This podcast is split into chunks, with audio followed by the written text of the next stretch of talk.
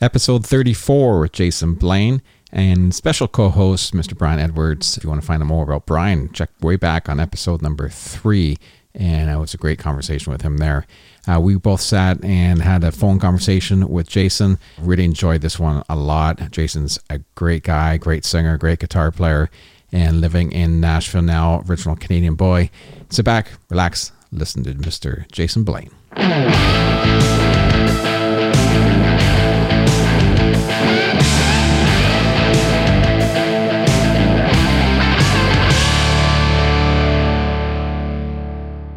All right. Well, we're rolling. We're here with Jason Blaine and uh, my co host, Mr. Brian Edwards. Nice to have you guys on the podcast. And uh, here we are at the end of March 2020, and we're stuck in this uh, COVID situation. And it's uh, crazy. It's pretty pretty scary. What's what's what's it like in, in Nashville now, Jason? Well, first of all, thank you, Darren, for having me on your podcast, and and Brian. Brian, it's nice to meet you. You too. Right on. Um, yeah, I mean, um, it's uh, it's a crazy, crazy situation. You know, um, we're just uh, doing the best we can. Uh, we're in, you know, in they call it shelter in place here in Tennessee with with my family and I, and we're just uh, trying to f- do what everybody's doing, follow the rules, and you know, make limited trips out to the grocery store when we need to, but just kind of wait for this whole thing to blow over. And I kind of feel like 2020, somebody, we need to hit a reset button on 2020. Yeah, you tell me. do, do we ever? You know, tornadoes, so. tornadoes here have ravaged the city. And, uh, you know, so businesses and people are already hurting from that. And then, you know, this whole crazy coronavirus thing, COVID 19 thing is really messed things up too, and and uh, just created a lot of uncertainty. So I think that you know the cool thing is that a lot of things are popping up. Country music, the country music community is rallying together. Yeah. Like it always has, and, and we're doing live streams. We're we're popping in, and we're doing a lot of this stuff. We're talking to talking to friends in the industry, and and um, just staying connected and sort of uh, sort of uh, getting through this together. Yeah, it's pretty important for that, right? The conversations really important and it's a small community and i think you can reach out to a lot of people and just just have talks. Like some people just they just want to talk to other people that are like them different musicians different singers because that's what they're used to doing when they're on the road is hanging out with other musicians yeah. and you miss that right? It's nice to be with your family and spending this extra time and but you do miss your your road family your musician family. It's a different different set of friends different sense of humor too. Yeah. no kidding. I, I, always come home with a pocket full of uh, road jokes that my wife doesn't appreciate. they just don't see the humor in those, do they? No, no, no, no. no road road jokes, road humor stays on the road. I guess. yeah, that's the way. I think, I think that's one of the great things about country music from day one. I mean, the whole community has always been very tight knit, and I think that's what kind of kept it through a lot of things such as this and other disasters yeah. around the world and in times of when the economy was rough and everything else, they all kind of seem to stick together. And I think it's it's a good it's a good base for everybody to maybe learn a lot from. Is that you know this community is very solid, and I think this brings it out more than anything. That's what I'm sensing in the whole thing, anyway. Yeah, I think so. I, I think you've definitely seen. Uh, back in the flood. Uh, we were here in 2010 for the, the big Nashville flood, and people rallied together. Uh, I was a part of a song, a, a, part of a great collaboration that Victoria Banks actually spearheaded and uh, wrote this beautiful song, recorded it Ocean Way with Eric Legg, and I was uh, happy to be a part of that. And um, it was, you know, it, you always look for the times when uh, when music carries us through, you know. Yeah, it's a big it's a big deal when everyone gets together, and, and it's nice to see the community people getting together in their living room and, and live streaming, and you get everyone from your next door neighbor up to Garth Brooks. And Garth was the other day. I'm not sure if you saw it. It was it's great, Garth and Trish, and it was nothing too fancy. They weren't mic'd up and had fancy studio yeah. mics or anything, and just sat around and and played and told some stories. And man, it was it captivating. I just couldn't stop watching it. I just I love those two. Uh, I've I've never met either one of them, but my wife met Garth Brooks at the Publix here in Goodlettsville, so that was uh, I was pretty jealous. But that was the first. I mean, that's kind of the. I, I actually saw that stream, uh, the Facebook Live thing that he was doing, and actually commented on it. I don't know if they'll ever see it, but Garth was the first show that I saw in 1993 in Ottawa. Um, I was 13 years old. Wow. I went with a buddy and his parents, and and I remember watching Garth on stage singing. I think it was, I think it was um, the river. It could have been unanswered prayers. One of those two songs, and he was just you know by himself in the spotlight with the acoustic guitar, and at one point the whole arena took over singing the words for him. Yeah. And I remember vividly thinking, that. I want to do that. I don't know what level or how or whatever, but but I just thought it was amazing how this man was entertaining. Uh, you know, some maybe twenty thousand people could have been with a song that he wrote, and everybody was so moved by it, and I was moved by it, and I was already learning his songs by then on guitar.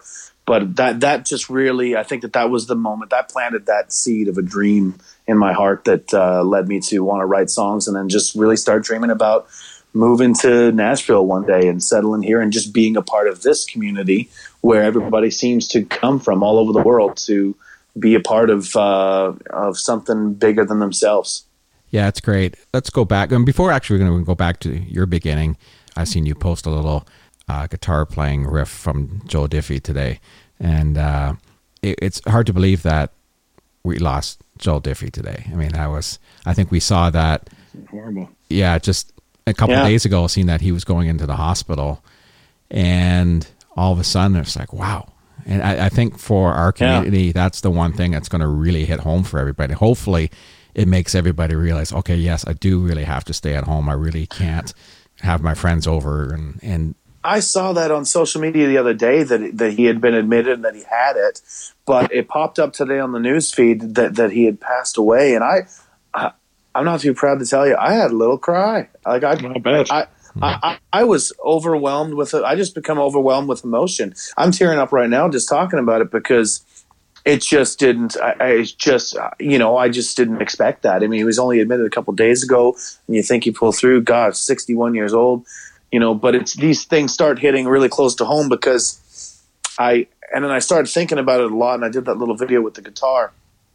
But it's more than it's anytime you lose some of your heroes like that, for me, from that era, I don't know. I feel like there's something deeper happens. You you know, you say goodbye a little bit to your youth and your childhood and that time of innocence or something because those were the guys. Those were the '90s. It was it was me around the campfire with my dad and, and uncles and and friends that would join in and and we would play Alan Jackson and we would play Joe Diffie and we would play Garth Brooks and Brooks and Dunn and Travis Tritt and Vince Gill and all those guys and Steve Wariner, and um you know, so that that just hit me, man. It just hit me with with all the emotions, and um, heart goes out to his his family and and uh, all the fans that uh, definitely loved him.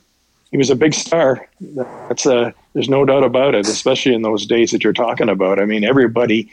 I, I'm watching the posts now on social media. It's everybody. I mean, every newscast, everything is praising the guy up and down and the songs that he had. When you stop and look at the songs that he had, man, that was a lot of big big hits in those days especially. Oh, oh yeah. And and just a really authentic country singer. I mean it was just effortless. He didn't even have right. to try. He didn't even have to try. It was just he just had it you know? And and and um, those songs like I, the the guitar riff that i was playing today was from pickup man and uh, that was an amazing record i mean the musicianship that brent mason played that guitar riff and i actually um, I didn't quite nail it on my little video, but I didn't. that wasn't. That wasn't. It was really good. It was pretty yeah. close, but it wasn't. It wasn't Brent, you know. And and those yeah. records, I mean, those were just incredible records, you know. And they they were just incredible craftsmen of, of their instrument and of the songs, and, and, in Joe's case of delivering those country songs from from Pickup Man to um, ships that don't come in, or, or things like just the full or songs like Home, the full range of of music, and that's what that's what I've always loved about country music is it really it checked all the boxes for me. Like you know, it's it's songs about life, and it could be songs for Saturday night, songs for Sunday morning, for faith, for family. It just checked all the boxes, you know. Yeah, it's it was sad to, to see that, and you know, you see John Prine is struggling now too, and it's scary. But let's move on to something a little bit more exciting. Because we can go down this rabbit hole forever. Because it's Oh yeah. it's a scary Oh, yeah, unknown. Uh, I know we're we're in constant talks here every day about what's happening with us in our future, and we have our theater here, and we're talking every day of whether we're going to be able to open this summer. And a month ago, you weren't even thinking that, right? You're just oh, okay, it's it's getting bad, but and Brian and I are actually supposed to been we're supposed to been out on tour right now. I'm still following the tour schedule every day, and it's like, well, today we're supposed to be in Kelowna, or today we're supposed to be flying to Edmonton, or um, Yeah. and Yeah. it's it's it's weird when you just sit back and and had all these Yeah. plans and and you have a future, and all of a sudden you don't know what your future is. But I think it's going to be Yeah. a bit of a reset, right? And then it's it's some of it's going to be good and some of it's going to be really really bad. Um, but I think in the industry, um, the music industry, I think, especially performing live, I think part of it was a little bit getting out of hand, where you sit take a festival date and the money that's been thrown around on some of these festivals in these big acts, you know, making millions of dollars per festival and and I think the adjustments are way out of whack from what they you know a lot of these artists should be getting paid. Not that they're not worth it but I think there's going to be a total readjustment in what people are going to be making over the next few years. So it's the tours aren't going to probably be as big. It's not going to be 20 trucks on the road. It's going to be like 5 or 10 or it's um, they're going to scale things down. I think it's going to be a big shift in, um, on the whole touring market from from the top all the way down. So I'm I'm interested to see how that's going to unfold. What you know, for the good or for the better. But I think for whatever bad there is, always there's something that always Yeah. seems it seems like the world needs to reset for some reason. I think these things come through every you know hundred years or so. It seems like the last one is hundred years ago, and say, okay, guys, I wish to- they'd have waited for 25 years. I know. Sure. Well, we're 50, but I've- it's I've never I've never had to worry about making the millions of dollars per show that somebody else might have made, but I but I would tell you that uh, you know I'm definitely thinking about my my band guys and and uh, my you know my front of house guys and monitor guys and and and uh, and, and girls out, out there too. You know the. I'm all, all of our friends in the community, you know. I think that the thing too is that even on even on uh, as a part of any conversation when we're talking about the music industry, you could be talking about uh, major shows or television or streaming or anything like that. People can only really think about you know the top you know like Bernie Sanders one tenth of one percent of you know of the Yeah. music industry. You know like really you can only think of the Taylor Swifts and Justin Bieber's and Garth Brooks and all these things. That's like represents like one percent of the music industry. Those guys and girls are the are the like they they're the big earners, but but oh my gosh, I mean the the amount of people that make a living in this in this field of music from from lights to sound, sound engineering, front of house, um, drivers, uh, guitar techs, um, stage hands, musicians, everybody. I mean, it's a massive, massive industry that's that's uh, that counts on, especially summer. But I know you guys would are supposed to be on the road now,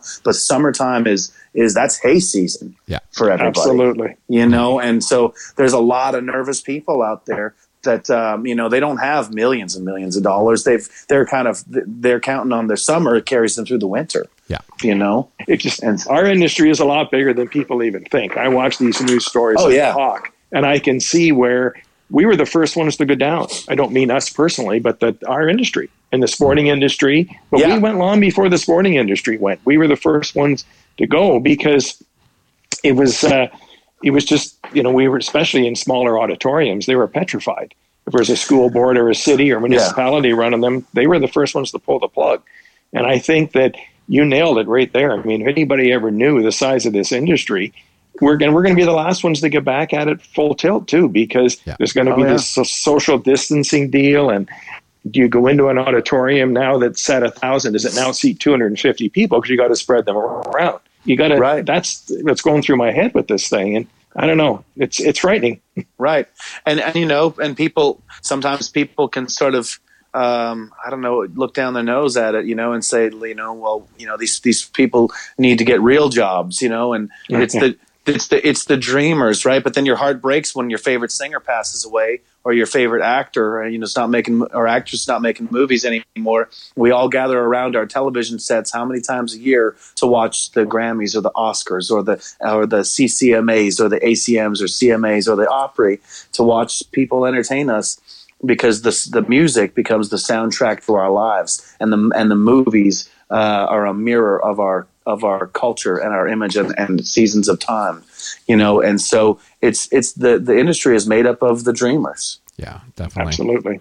I was watching Idol came on tonight, and I've been following it a little bit this year. Then I realized, well, the the live shows are coming up, so I went online and said, well, there's no way they could have the live shows starting in a couple of weeks. So I just checked on online. Of course, it's postponed indefinitely. Yeah. and you think of all those kids that have that just waited for their chance to make it on Idol, and now they've made the top twenty. And sorry, it's yeah you know what's going to happen there i mean there's so many stories and so many tales to tell and, and like you said it is way larger than than that percentage of one percentage um but Yeah. But yeah it's But you know what? I can. I will say there's a lot of cool stuff going on, though. Um, I, you know, I'm seeing. Uh, yesterday, I participated in something that was kind of spearheaded by a pal of mine, Dan Davidson.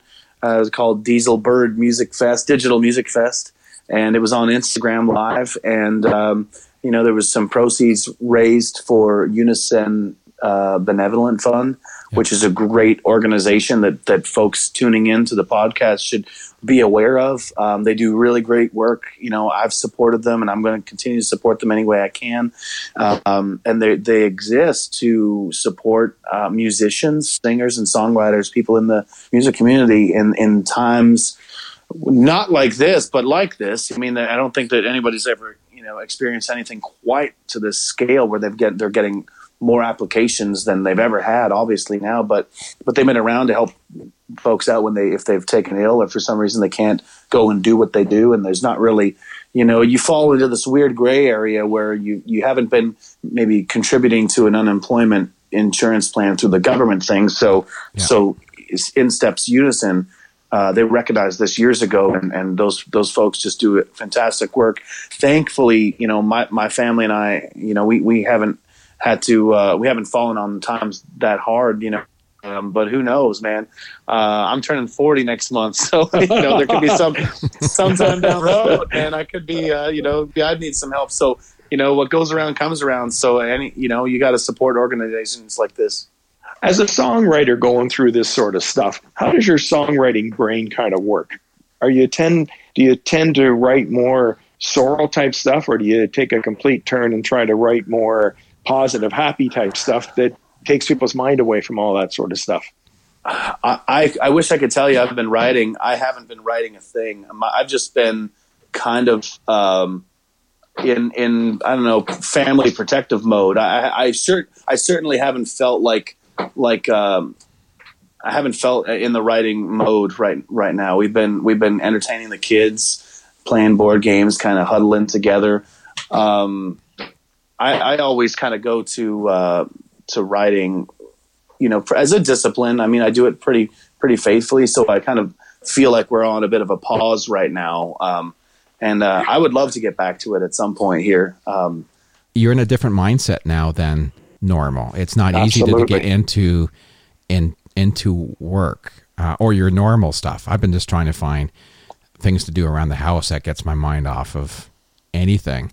And even getting into my studio, I've I've, I've walked in a bunch of times and and I think, wow, this is a great time for me to do this. And and but I c- my mind's not there. Like I can't. I feel like I'm just can't step in here yet. Not that it doesn't feel appropriate. It just I don't know. I just don't have the mojo for it right now.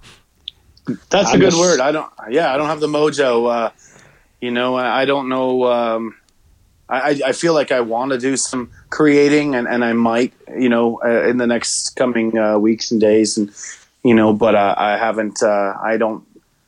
I don't know what to, what I'd write. I don't feel like like a peppy. Uh, I, I just don't feel like uh, something fun right now. I don't feel like. Uh, you know, that's just not the mood I'm in. You know, so I can't force myself into I, I, I want whatever uh, I'd be creating to feel authentic. And I also don't feel like going to like a a, a super sad melancholy place either right now. No. Yeah. I think we're all in this lull. Like I just said to Darren, I've been self I've been self quarantined for 14 days. I've never been home for 14 days in 40 years because in this music industry, you're never home, and if you are home, you don't want to stay there anyway. That's what we do, you know. Yeah. I mean, Yeah. your your Brian case, you've no got kids. four children. yeah, so yeah, it's a bit of a difference. But I said to Darren today, I mean, the motivation is zero. I mean, I had a bunch of papers and checks to sign. They're still sitting on the desk in there for two weeks. I just don't Yeah. want to touch them. You know, it's crazy. Totally, but you know, I I, uh, I did the live stream the other night, and uh, that felt great. I hadn't done that before, and that was I don't I don't actually know there was hundreds of people on. There might have been even been a thousand people or more on because people started different watch parties, and there was like like 50 different shares and and a, and a couple dozen watch parties and stuff. So I'm not sure exactly how many people tuned in, but it was it was nice to have that connection. I could see that I was reading some of the comments as they were going up, and I was performing, and you don't get the applause, you know, No, Yeah. But uh, but at least you feel uh, you feel connected to uh, to a group of people, and um, you can sort of um, can just connect that way, maybe. Yeah, it's it's a neat thing that you can do, and even with Instagram and Facebook, they do it really well. Um, and I know Instagram's Yeah. up their game a little bit, and I see a lot of Instagram videos where they're phoning people in and they're coming in and out, and and I think, man, that's really slick. You can sit here with your little iPhone and produce something that would have cost uh, thousands and thousands of dollars 15 years Yeah. ago, you know, 10 years ago. Yeah, yeah. If there's ever a time to be to be quarantined, I mean, we've got Netflix. We've been watching Exactly. the we've been watching the Tiger King. If you haven't seen that, that is some crazy, crazy shit. You got to check that out. I heard Yeah. about that today. Someone was telling me they were watching it. and I had no idea what that was, so I have to check it out. No, maybe by the time this this airs or something, people will be, be hip to it. I've been seeing it's kind of become the quarantine Netflix thing to, that everybody's been uh, talking about. It's you know I've seen a bunch of friends post about it, and, and that's what got me into it. So we we've been my wife and I just binged that thing. That was that was a trip. That was a like uh, like watching a train wreck, but you can't look away. Yeah. Yeah, yeah.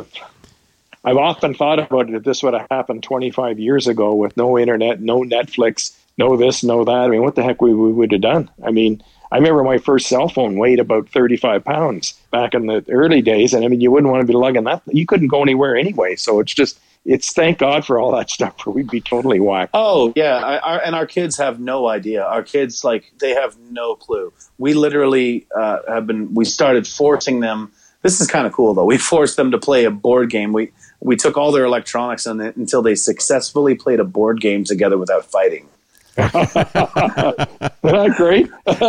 Yeah, there you go. yeah. We're like okay, because because they it was a, the first attempt was a disaster. They were all they were ready to kill each other, you know, and and we were like okay, this is this is crazy. And and in some some way there's this there's a silver lining to this, as scary and as uncertain as it is. There's the silver lining where we've all been kicked off of life's treadmill and we're forced to stop and slow down and appreciate um, not that not that we didn't before, but just appreciate food on the grocery shelves. You know, uh, on the grocery shelves of the stores, and and and uh, just time to play a board game and talk to one another and uh, be connected. And we can kind of come out of this on the other side. We can use this um, time to uh, connect like that, and, and and learn from it and grow from it and connect with each other as humans and realize how connected the world is. I mean, you know, borders are they really are the you know the, this fictitious things. They don't care about they don't care about uh, politics and they don't care about uh, your your feelings. This this this virus is uh, indiscriminate, isn't it? You know, it's just any country in the world could could become affected. So we're all connected as as people, and um, and and it's I think it's bringing. I hope it's bringing people together and not driving people apart. Yeah. I think it is. I really do. I agree with you 100%. I mean, it's brought, it's brought, there's an old country song that Waylon Jennings had out called Stop the World and Let Me Off. That's exactly what's Yeah. happening. The world Yeah, is stopped. And we're all, we are getting off, whether we want to or not. We have to sit back and just put things back to the way it used to be. And I think that's where the music industry is going to really thrive in this whole thing because it's one of the real things we can grab a hold of. And yeah, I'm definitely, looking, definitely. Like I don't, I don't think that things like this, like I'm not, I'm not the person that believes that things like this come from God necessarily, you know. Um, but I think that your perspective can can really teach teach you what to do with it. You know, you can. Um, we we had a we had a, a uh, today's Sunday as we talk, and we had a little um, a group chat, virtual thing with our small group from from our church, and we were talking about it and sort of supporting one one another. And um, you know, you could you could your perspective in these things could be used to um, to grow from and to connect and to find the silver lining and find the blessing in the in the the darkness, find the light in the darkness of the situation. Really, yeah, it's important. You have to find the positive thing to to come out at the other end with. And I think the connection that everyone's making with one another. I know I've I've reached out to to people I haven't talked to in a long time, and and I go through my list and say, oh, sh- I should really check in with this person. I should check in with this person, and you check in, and they get back to you, and they're so happy to hear from you, and yeah, and it makes me think, well, why did I wait this long to reach out? Yeah, exactly. And exactly. you know, it, it really definitely it feels good that way, you know, and and yeah, just tonight I had a FaceTime call from an old friend of mine that uh, that we used to play in a band together, and, and we hadn't talked in, in forever. And um, you know, I just it's hard because I, I am like I said I'm turning 40 next month, so I wasn't really here in the in the 60s for the for the JFK era or or the or the the Watergate era of, of Nixon or or World War II or or the Spanish flu or things like that or the Great Depression. So I don't actually know I can't. I have no sense of the level of intensity of those eras for for parents or grandparents. But I know that like a lot of people would say, and you'd see people on television say, like just before all of this started, and maybe even now, that there had never been. They don't remember a time where the where the uh, where the dialect and where the where the volume and the noise of the of the sort of intensity of maybe hatred for for other sides of politics and everything. Just the noise of the world was so loud and so intense. And I'm really maybe we'll go right back to where we were. Who knows? But I'm hoping that that this time, you know, as we're kind of forced to shut down, we'll just sort of force everybody to take a breath and work together and realize how fragile all of this is. I mean, it's all just fragile, and and we're just getting shown humbled here by this thing how fragile everything is, all of the little things we take for granted. Yeah, I was, was talking to my family today, and, and we were saying we were working, uh, doing all these spring cleanup the last few days, all this stuff that we've been wanting to do. And, and we said, normally, probably at this time, we would have just said to one another, let's just go out for something to eat. And, you know, we worked all day, we're tired. Um, yeah. And no, we're just going to eat at home. And yeah. we, we talked about that. And so you get so used to that comfort of just going out and grabbing something, and that's pulled away from you to some extent. We're out in the country here, so we're not. It's not easy to right. order. You can't order Uber Eats here or anything, right? You just you just go to your you go to your freezer and you you you just start working through and and be creative. And it's just I'm really there's a part of me that is really enjoying it. Um, right. And there's and right. there's a part of me that's terrified and and scared yeah. and and anxious but the opposite side feels really really great and we were talking this morning too as well about our our summer season at our theater and I'm thinking if we don't end up having it I haven't I haven't had a summer off in 20 years. And that's working every single day of the summer. And there's part of me kind of going I wonder what that feels like. You know, because I haven't I haven't had that for so long, and there's there's a part of me that's terrified of losing that because it's such a big thing, and then there's the opposite side that somewhat feels, geez, that's going to be pretty interesting. I mean, I can, you know, just cut the grass whenever I want to. I can um, sleep in if I want to, or you know, just kind of enjoy the sunshine and have a barbecue when I want to. It, you know, it certainly is the opposite end. It's the part that creeps up at night when you go to bed and start thinking about things. And, and it's like all of a sudden you realize well, this really is terrifying on the other side of Yeah. things. So, Well, and, and it might not, you know, that, that's the crazy thing is it might not be our choice. Um, you know, I, I've got a, a charity um, event that I host in my hometown of Pembroke, um, and this would be our seventh annual coming up in June. Yeah. And um, like we said at the top of the call, um, you know, a, a couple of weeks ago we had a conference call talking about this, and uh, at the time I, I would I was feeling pretty good that that we were far enough out.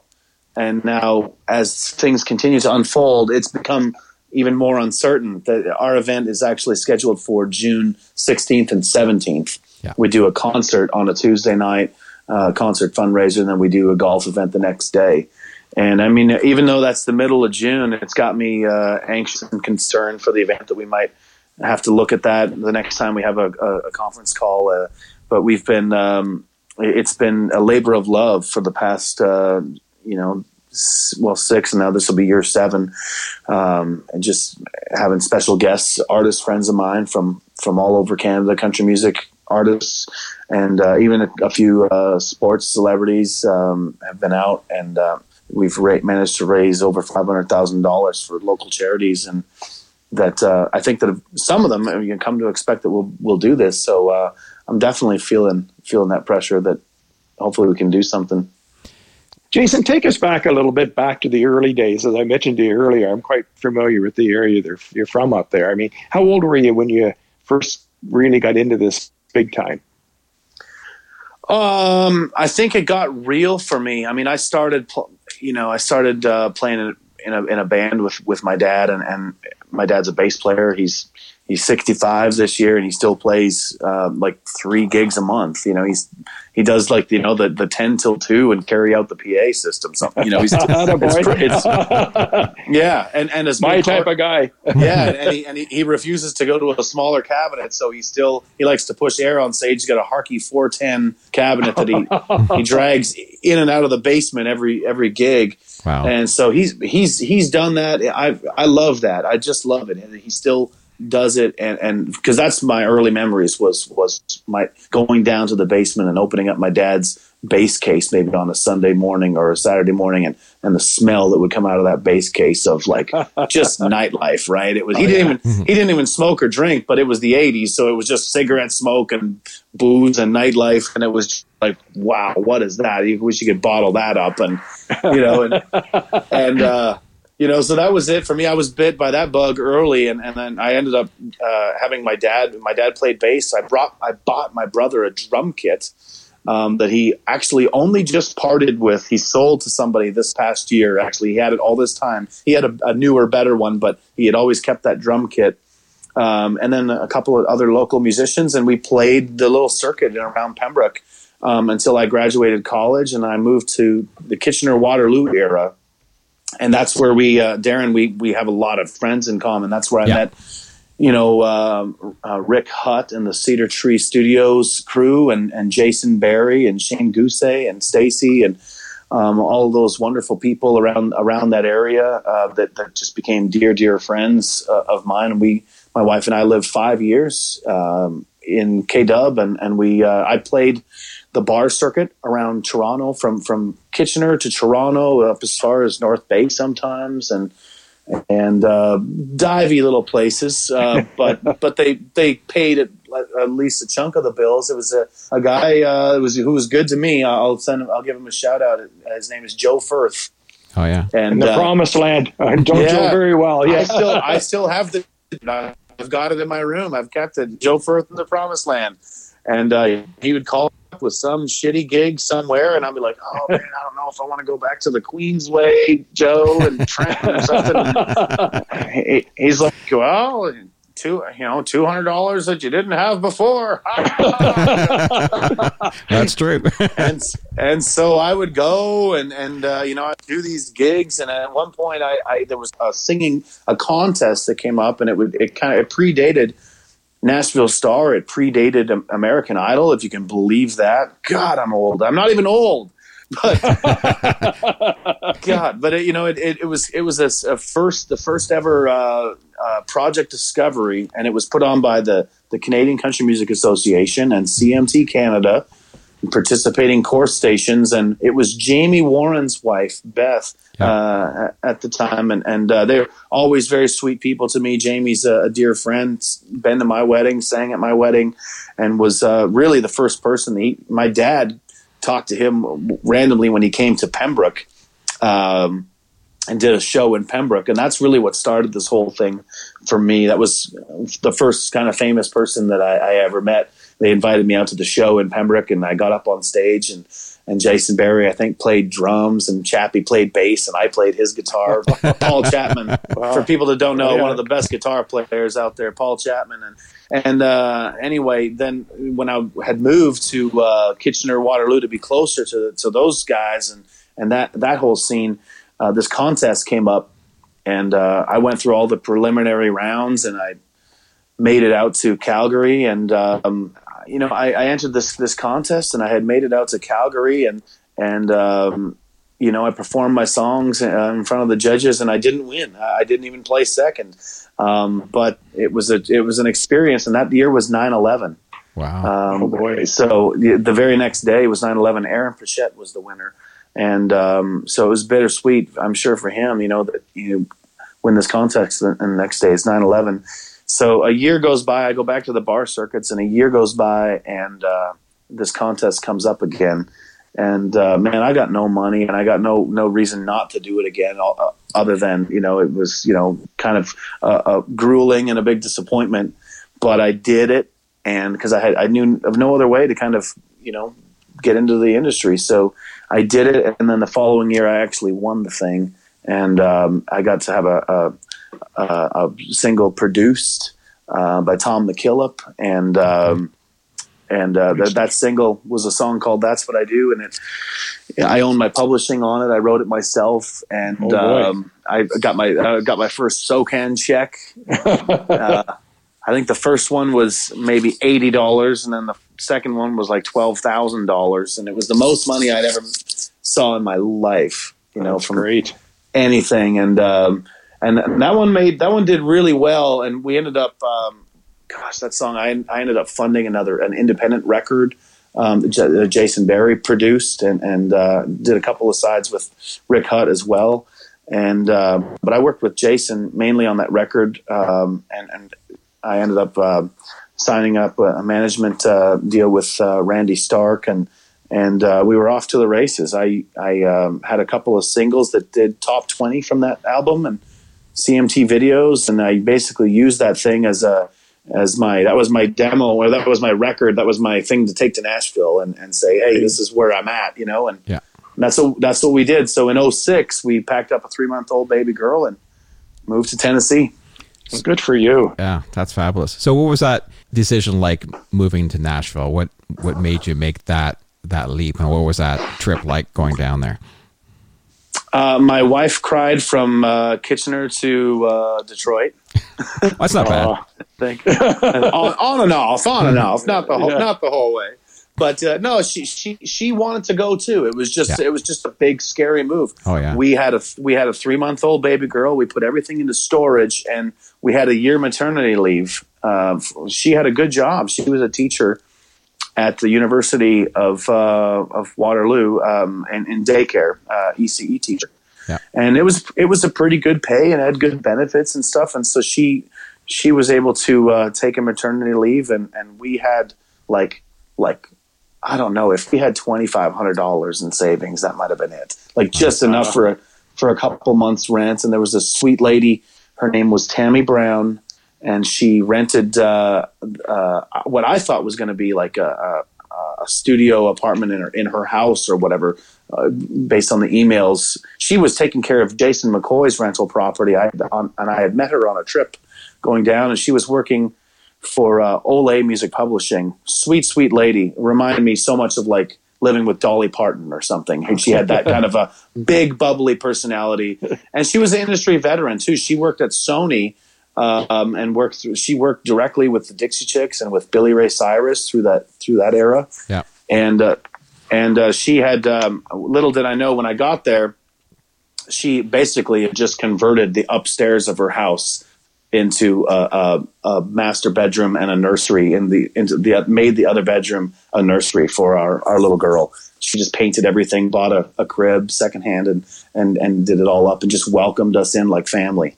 Wow. And uh, and and she was an amazing lady. Sadly, about a year after living there, she uh, she started getting ill. She developed leukemia, and, and we lost her a couple years later after we had moved out and bought our own house and everything. But always kept in touch and. Um, that was a, that was a deep that was a deep loss because she was such a an angel for us at a at a big pivotal moment in our lives. Yeah, moving there and that she's you know uh, was there when I signed my first publishing deal in Nashville uh, and and um, sort of semi record deal and and um, she saw a lot of the a lot of the first the first thing that I ever did was a song called "Rockin' My Boot" that I had was like the first song I wrote when I got here I think with uh, Phil O'Donnell and and Noah Gordon and produced it up, and it sounded great. And it was my first number one in Canada, and performed it on the show on the awards show.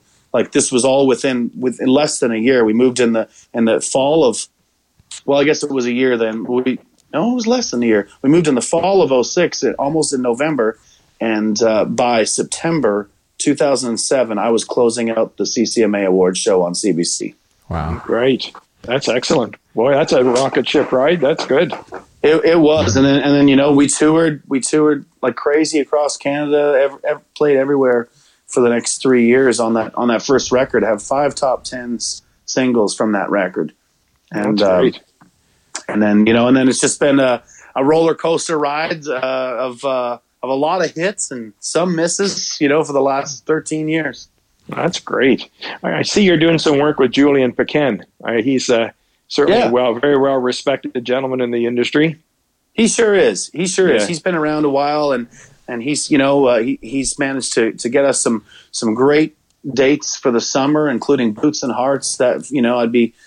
Would, this would be my fourth appearance back on that festival. It's oh, a wonderful, great. wonderful festival. Um, that's great. They treat everybody so well there, and especially uh, the Canadian artists um, can't say enough good things of them. Stan and, and Eva uh, and, and Brooke, actually Stan's daughter and Eva's daughter Brooke, uh, they run a great festival and, and nominated for an ACM too this That's year. excellent. Very very for good. Festival of the year. Yeah, yeah, and uh, some other some other dates uh, too would be in uh, Manitoulin Country Fest this year. Great. Um, always nice to get up there too. That's a beautiful part of the country uh, yeah. in the summertime. Definitely. Oh yeah. Listen, you're lucky you're not doing the fair up there. God, years ago we did that fair. You have to do two outdoor shows, and then you have to come back and do the dance at night inside the arena. So you'd end up oh, doing boy. about oh yeah, a four hour dance and a three hour afternoon show. So it was yeah. it was busy. uh, Crazy. Yeah, it sure was. So what are you doing uh, on a regular basis in, in Nashville? Have you kind of tune in on on the songwriting and the things as well, and and what's your yeah. what's your life like in, in Nashville nowadays? Well, so for the fa- for the past six years, I've been writing for Curb uh, Word Music Publishing, yeah. and uh, man, like four or five days a week, you know, writing, uh, immersing myself in the in the writing community, and um, you know, and I've and I've had some success with that too. You know, I, I love creating. I love something to do every day. You know, uh, and and um, I really saw. You know, just being a father, a husband, and, and a father to four kids. I felt like it sort of gave me a really good anchor for me to be husband and a father and be home and not on the road so much. And, um, you know, uh, trying to go after, you know, some songwriting heroes of, of mine, even, even friends of mine like, like Deric Ruttan, who's, who's, uh, just built a beautiful cabin in the woods, you know, on, on like some 50 acres in, in Gallatin, just a dream, you know, after a 20 year career of songwriting where, where, um, is something that you can, something you can really hang your hat on and have a, have a, you know, just do the thing, you know, and, he's written songs for Blake Shelton, or that Blake Shelton has recorded, and yeah. uh, and uh, Jason Aldean and everything else. And so I've I've had recently cuts and singles with uh, our Canadian gal Madeline Merlo has recorded uh, several of my songs. Two of them have been singles, um, Neon Love and Over and Over. Uh, Tim Hicks recorded a thing. We worked together. We wrote together. Um, the band, uh, the um, Petrick had a single out that we wrote together last year. And on the state side, there's an American group, Parmalee, cut one of my songs Yeah. um, a couple of years ago. And most recently, um, Chris Janson just happened to have the record uh, in my hand here. Um, That He, boy, I love it. he's he uh, he cut one of my songs that I wrote with a couple of pals, and um, you know, there's a lot of buzz about it, and you know, um, we're just fingers crossed it becomes a single in the U.S. and that would be uh, a game changer uh, on, on the songwriting side of things. Here, here's a question that probably comes up every once in a while. How do you feel about your move to Nashville? Did you feel that? I know a lot of Canadian artists feel that they, they have to get to Nashville to be successful, or that's part of the the, the journey. How do you feel about that nowadays? Um, do you do you feel you, you still have to get to Nashville, or can you still just stay based in Canada and and be successful? I think at the time that I did it, I think it was necessary. Yeah. Um, I think it was necessary when I did it, and I always really wanted to do it too. Like from a really young age, reading the the album liner notes, you know, and seeing recorded at Soundstage uh, or recorded at Ocean Way, Nashville, Tennessee, or or the Castle or wherever. Like I just knew that I wanted to be here and, and working in this community and and uh, and hell, at, at one point I wanted to be Brad Paisley. I want to be on the Opry and the ACMs and the whole deal, you know. Yeah. Um, so I just knew I always wanted to to be here doing it. And and what I didn't know because you're a, probably a semi narcissistic 25 year old, you know, just thinking about your yourself and your own ambitions Yeah. is that is that when you when you move here with a, with a three month old baby girl and you stay for 13 years, well, then it becomes her home. Yeah. And Ah. and this is this is her like Canada's not her home. Uh, my, Pembroke, Ontario, where I'm from, will always be my home. But this, but you know, or a big part of it. But this is her home, and and and as well as our other three kids. I mean, this is all they know. Uh, two of them are American. You know, Yeah. full on. they We don't even have Canadian citizenships for them yet. They're full on American, and and their friends have accents, and their teachers have Southern accents. They don't. not not extreme, anyways, yet. But uh, but it's home, and then my wife has a uh, an amazing community of friends that we've made that we've known over a decade, and I've got friends that we've known for for that long, and and you become it becomes it feels like home, right? You plant roots somewhere.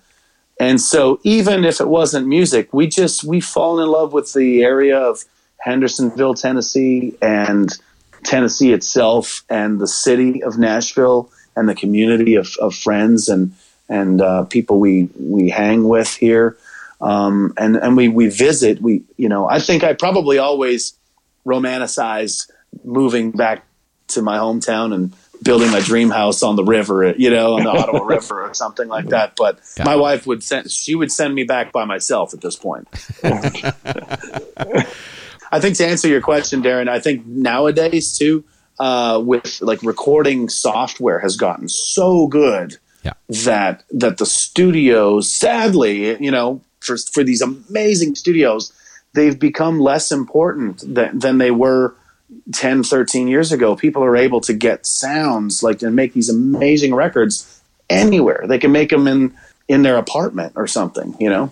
Yeah, because it, it's funny because I've had this conversation before. You back, you think back um, in the '90s, maybe let's say back in that era, you'd be listening to the radio, and you could definitely hear when a Canadian artist came on the radio. If you didn't know who it was, there was a particular sound Yeah. to it that wasn't like Nashville, and if you wanted that Right. sound, you had to go to Nashville to get Yeah. it done.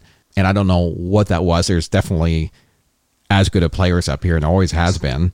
Um, but it was just not the same. For some reason, you could just tell the difference. At least I could. I you could just oh that's a Canadian production. You just could hear it. Yeah. But now Well, you turn on the radio, yeah. you, you you don't you don't hear that difference anymore. It's it's right on par. Yeah. Well, and there's there's so many there's so many reasons for that. You're right. There are tremendous players. My first record was was recorded in um, Toronto, and and uh, it was I had amazing Canadian players. They're all Canadian players on it, and it sounded. Uh, they did a really really great job. I mean, they they you were the best players that we had, and, and many of them had played sessions in Nashville too, and and everything else. But um, you know those records out of out of Nashville with with the names that that I had read my whole life, like Rob Hajacos on fiddle, um, um, or or Brent Mason, or or uh, or Jeff King, or Eddie Bayers on on drums, and some of I mean, you know, those were the names that I read on the the credits of Brooks and Dunn or Garth Brooks or Alan Jackson or whatever. And to get to Nashville and, and work with those guys, I mean, heck, I had a Brent Mason VHS uh, instructional guitar video, uh, the one with the Western Swing, and then here I am, you know, years later in the studio, you know, um, asking him to play this intro on my song that I wrote, and kind of, and he's looking to me to be like, well, more like this and more like this. And I'm like, heck, you're Brent Mason. I don't want to, I don't want to like tell you anything. I, like, and he's like, he's asking me if it's okay. Like, it was so, it was so surreal. And and Rob Hajacos, you know, I mean, he's the guy that that played the fiddle part on Much Too Young to Feel This Damn Old, and Yeah. and he and he's like. He's like, "Are you happy with the parts I played? Is it is it cool?" I'm like, "Oh my gosh, this is incredible." So, but but you know the the crazy thing for me now, in the time that we're in with with the digital age of of music and more and more samples, uh, fake drums, um, everything being made basically on a computer. It's it's a weird thing. It's a weird thing. I, I think. uh maybe maybe not all of my records represent this because I'm also trying to be competitive on mainstream radio and everything too. But I am a, I actually am. I fight it because I actually am a purist at heart. I, I moved to this town to be around the best musicians I can be around and the best songwriters, and I think that there's a real spiritual element that comes from everybody who's poured their life's work into being good at this one thing, a steel guitar player. If it's Mike Johnson or Paul Franklin, I mean, they've they've perfected this as a craft. Every everybody has, Yeah. and and so I don't want to use I don't want to use computer things. I want humans on my records. Boy, that's good to hear. I like that.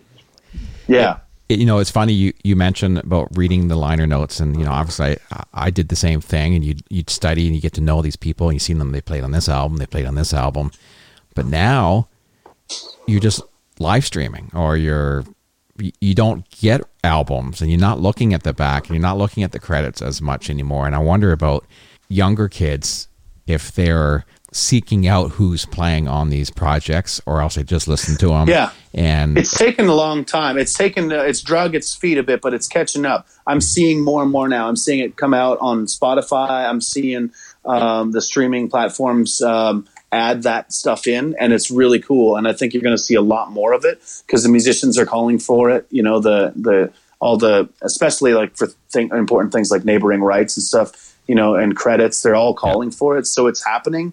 Um, and and I think you know, like on my, I have a new EP that'll be coming out in May, and we we still had you know people play on it, and um, and, and it was great. I, I work with Danick Dupelle, uh, great musician and, and producer from em- the band Emerson Drive, and um, and you know we had Mike Johnson into the studio to play on it, and um, and he played uh, steel on it. It was great to see him in person. Did you put your hands again. through his hair to see if it was real?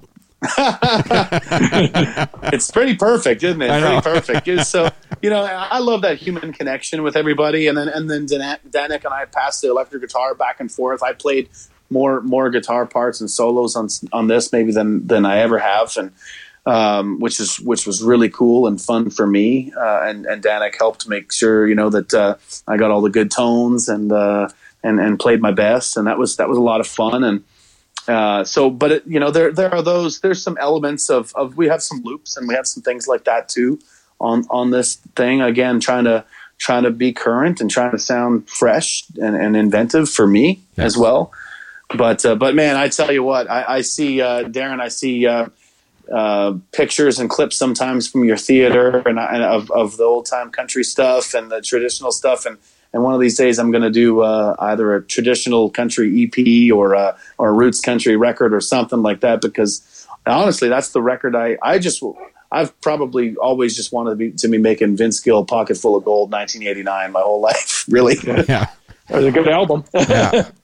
Well, it's part of your your youth, right? I think it's that time period that you you grew up through. You grew up through all that great music, and everyone was playing on Yeah. everyone's album, and that's the music you go back to, right? And um, Yeah. it it stays with you forever, uh, and it's important. But it, it's you know you have to keep with the times. You have to throw loops in, and and you know it's weird when you say, "Oh, I've actually had people play on my album," and people don't. The average person wouldn't understand what that means. You, what do you mean there was nobody playing on your album? Um, because it, but it happens nowadays where it's just one guy who hits the keyboard and Yeah. creates a whole sound, and that's your album. And uh, Well, I think that the, the the Grammy album of the year, the Billie Eilish record, I, I believe that it was just her and her brother did it in their house, like the whole thing. yeah, Like he just she- in the bedroom, and she just has this amazing voice and this amazing way to paint pictures and tell stories that relates to a generation. And and he's just clearly a, genius uh, with logic. And and you know there there you have it. I mean, it's it's like a a record defining or a generation defining record at the Grammys. And but uh, but you know what though? There's there's there's so many different things going on all at once, and I really think there's something for everybody because then you have this whole Chris Stapleton movement over here that I love so much, and Brothers Osborne and and uh, even Dierks's record. He went back to doing what I love him doing so much more earthy country, and uh,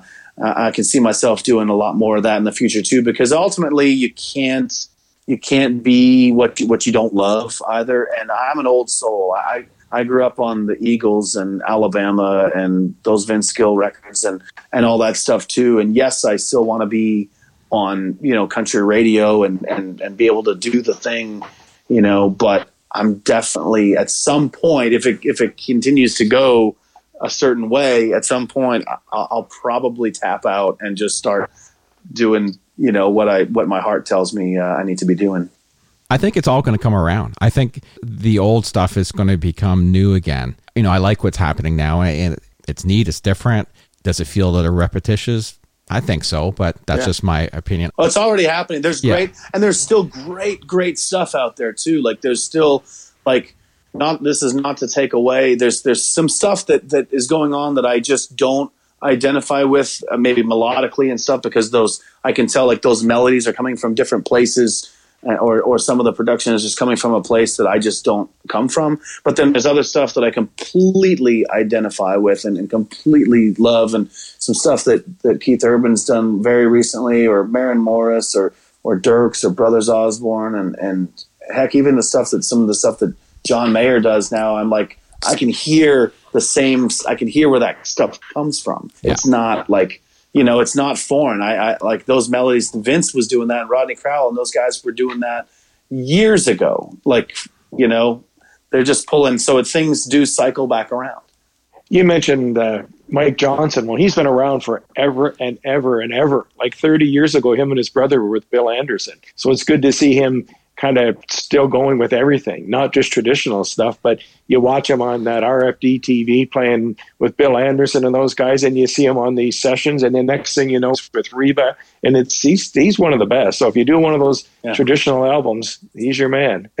Yeah, and, and he's played on all all of my records. Uh, Oh, that's and great. uh, you know, and uh, just uh, you know, it just takes it takes uh, a lifetime to like an instrument like like steel guitar. I mean, really, you don't you don't hardly ever see like a twenty year old you know virtuoso that plays you know with the sort of with the detail and the intonation and the patience that you know a, a guy like Mike has. I mean, he's been now him and Paul Franklin, and, and then I would say Ed Ringwald out of Kitchener Waterloo. I'd say Doug Johnson Yeah. out of uh, out You of uh, the Brantford area. You know, those guys are in the same in the same uh, league. You know, just uh, in Canada. And uh, you know, incredibly, incredibly proficient at that craft, and it's taken a long time. And those guys have all also been good for you know, a lot of years. I mean, it does take a long time. You know, some of them, a lot of them are at like the top of the game now in their fifties. You know, Or That's good. 50s. You're being Boy, kind. I like that. I like that. Ah, they might be a little. They might be a little they get to the older. top of the game, that's good.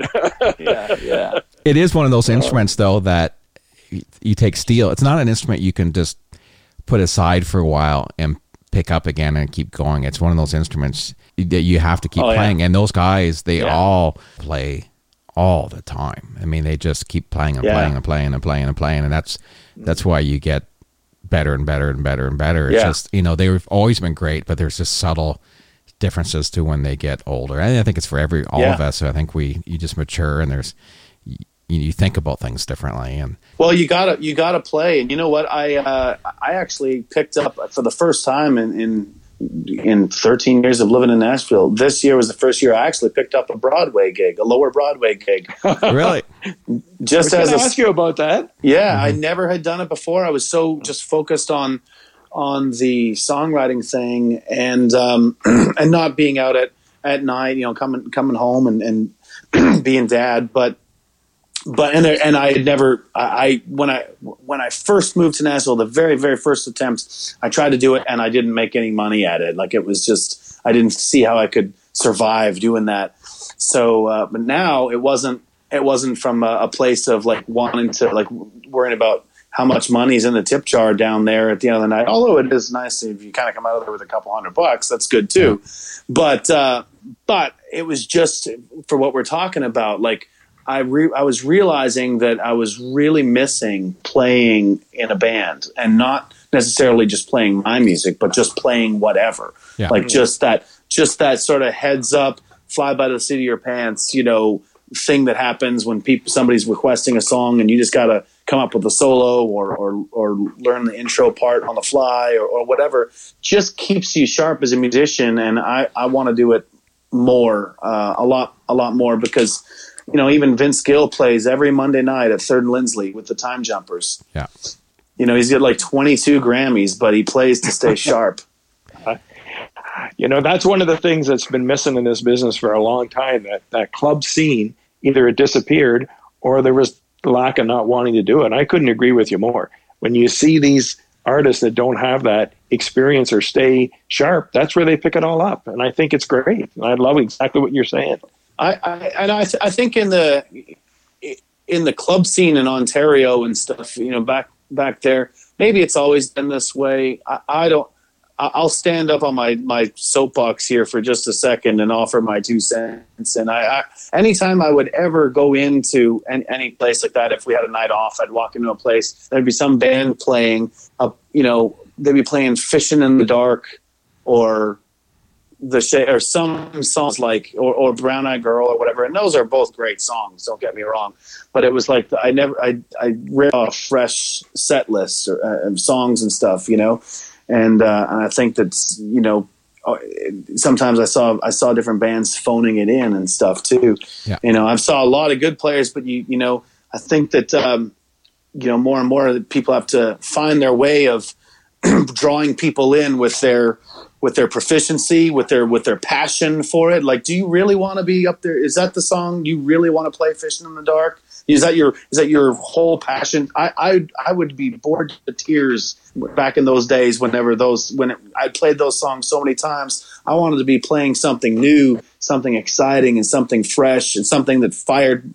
fired me up. And um, and and that's and probably that's why I didn't do it for years. I was not in a hurry to go play the same damn songs down on Lower Broadway that I've just been playing in Canada for five years. yeah But the good the good thing is though you had that in your background and you knew that's what you didn't want. And I think it was probably the best thing for you.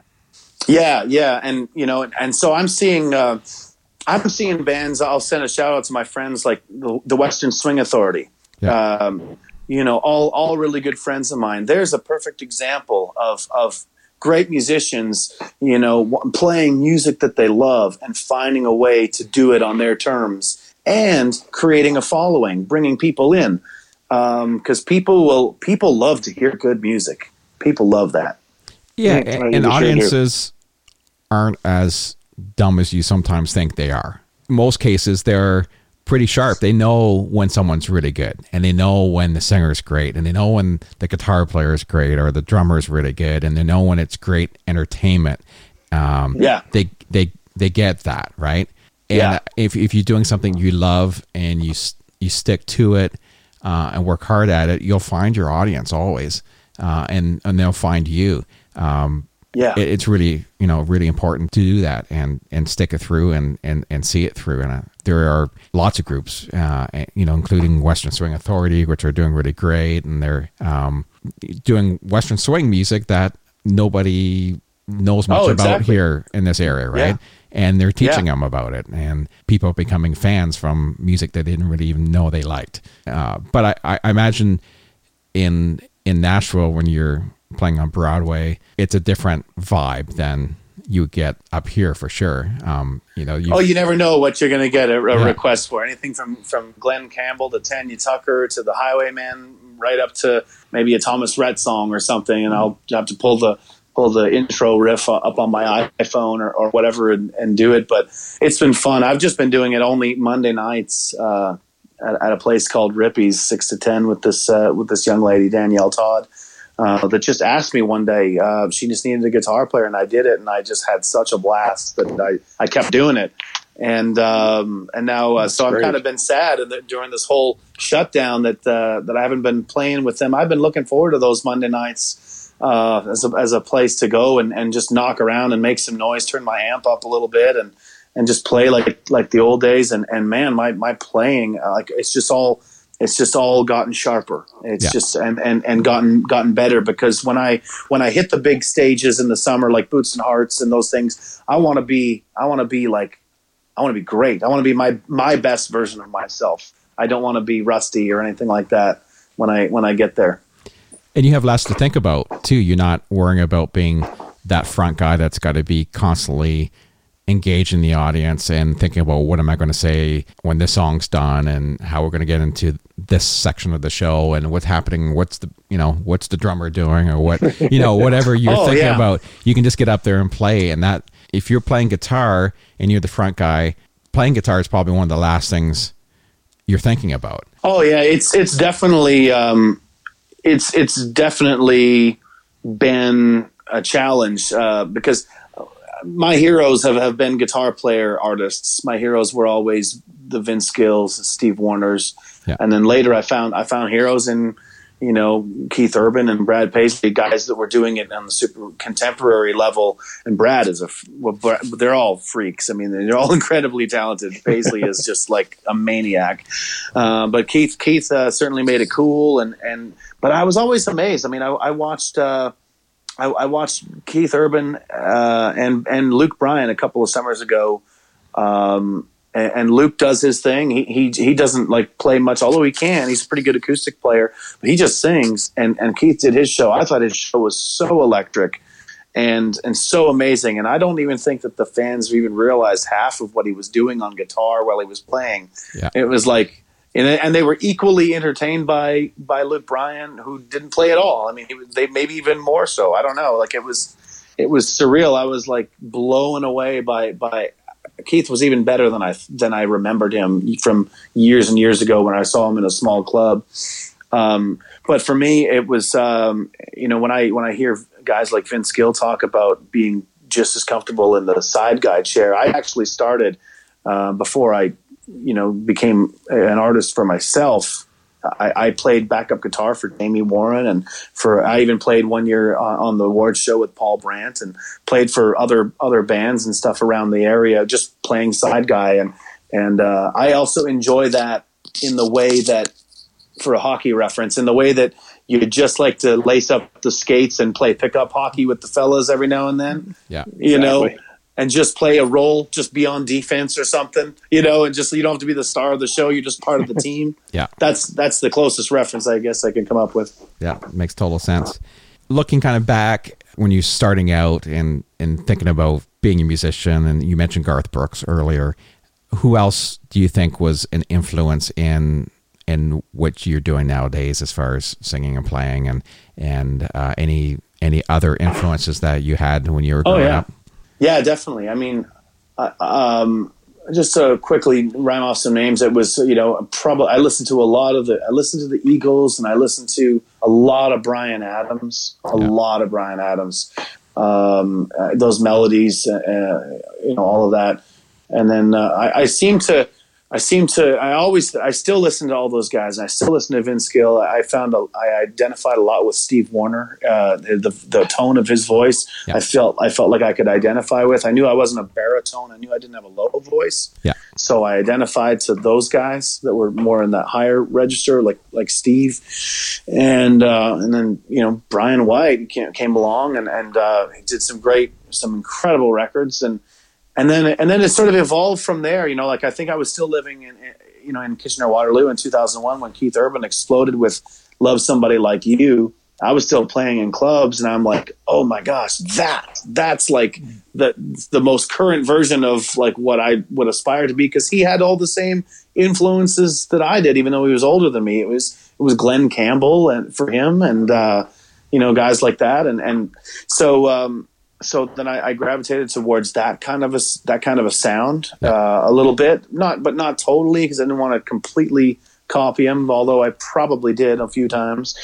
I think we I think we all did. I don't think that there's been anybody since maybe Waylon Jennings or, or that that came along and changed country music as much as Keith Urban did. Uh, like that that whole stomping banjo groove that's on everything, yeah, and the and the four on the floor kick loud kick drum. I mean, I just I credit Keith Urban with all of that. I really do.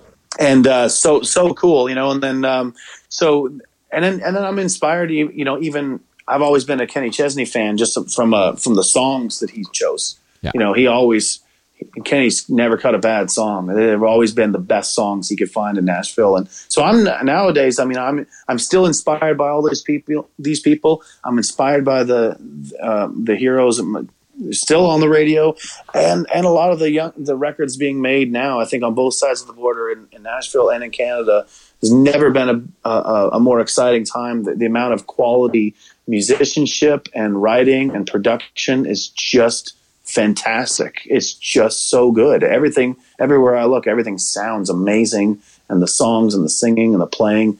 It's all really, really great. It's very easy to stay inspired you know it's a, it's a bit of a drag now because everything sounds so good now and everyone's just walking around with crappy earbuds in listening to music yeah, yeah.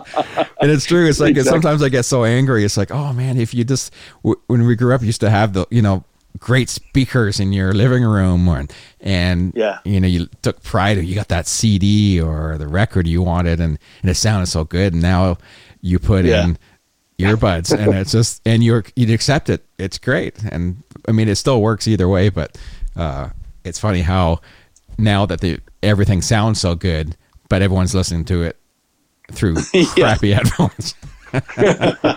Yeah that's what they that's what i've heard that too. That's that's crazy. But not not not me. Uh, you know i've i've got uh, i've actually uh, i've got a set of ultimate ears but i, I there, I also hear that there's Plunge Audio in Canada. I got to talk to those guys because I heard that they're pretty amazing. Yeah. I fly around on flights with with my Ultimate ears right now, but all my friends are going to these Plunge, so I'm gonna I might have to check that out.